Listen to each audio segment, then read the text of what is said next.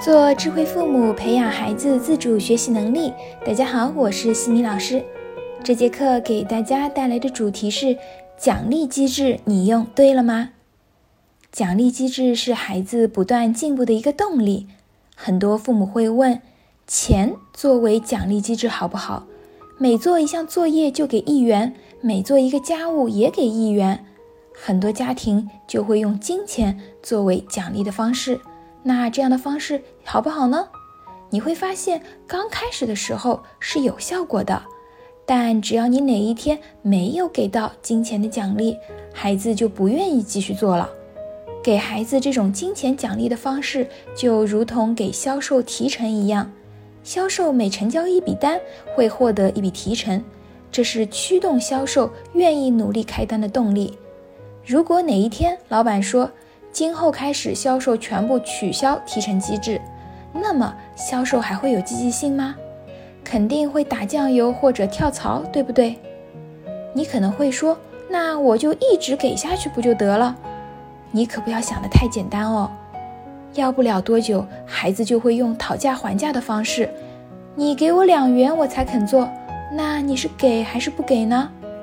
给了两元之后，下回孩子要求给十元才做，你会答应吗？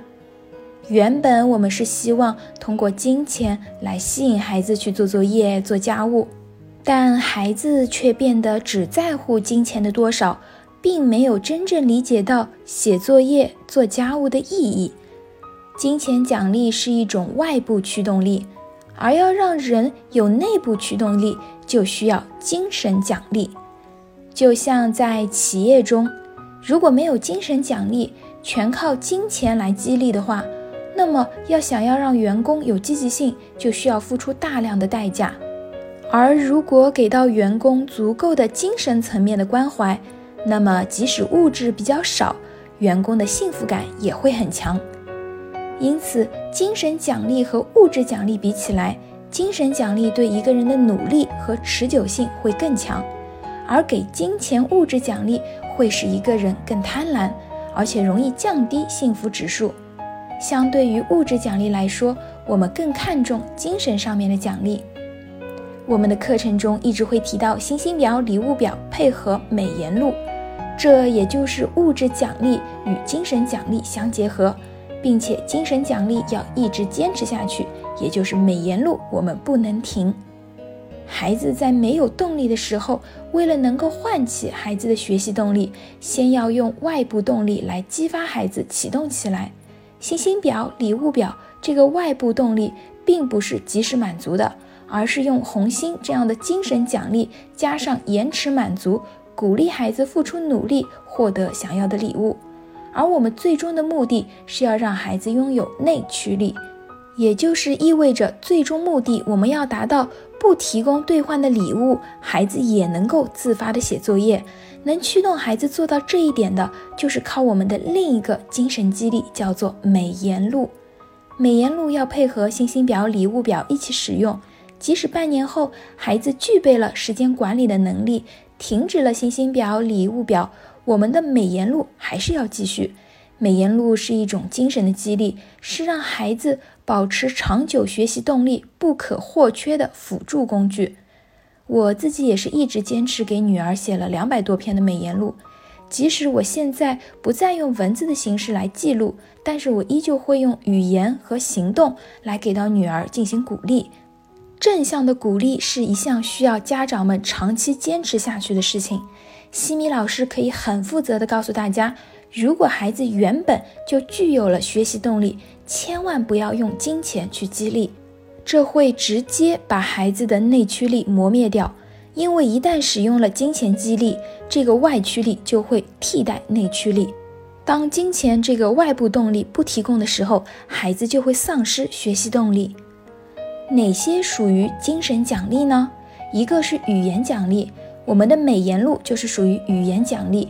运用的公式是现象加行为加感受，不是只用“你好棒”“你好厉害”这样的词，而是要针对性的把你所看到的事实描述出来，接着把一个孩子的行为用一个正向的词语来概括，最后说出自己内心的感受。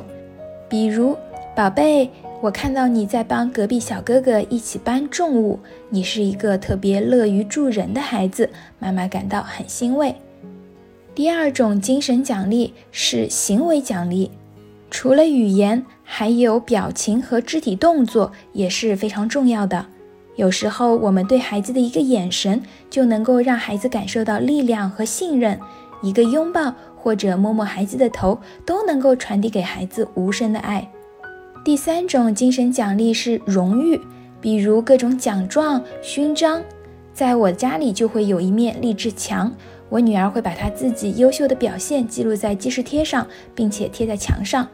每次当女儿遇到挫折、困难、想放弃的时候，我就会把她带到励志墙前，会问问她之前你是怎么做到的，让她继续鼓起勇气去努力。当她重新站起来，克服了困难后，她又会记录在记事贴上，这种正向肯定的力量是非常强大的。希望上面三种精神奖励的方式可以帮助到家长，让孩子拥有更持久的学习动力。在下一期的课程中呢，我将会和大家分享：孩子可以边写作业边听音乐吗？感谢各位收听。如果你喜欢西米老师的课程，欢迎在评论区给到反馈意见。在节目的最后，西米老师要给大家送福利了。关注我们的公众号“西米课堂”，后台回复“绘本”，就可以免费领取海量高清绘本故事读物。绘本故事每周都会持续更新哦，快来领取吧！感恩您的聆听，我们下次见。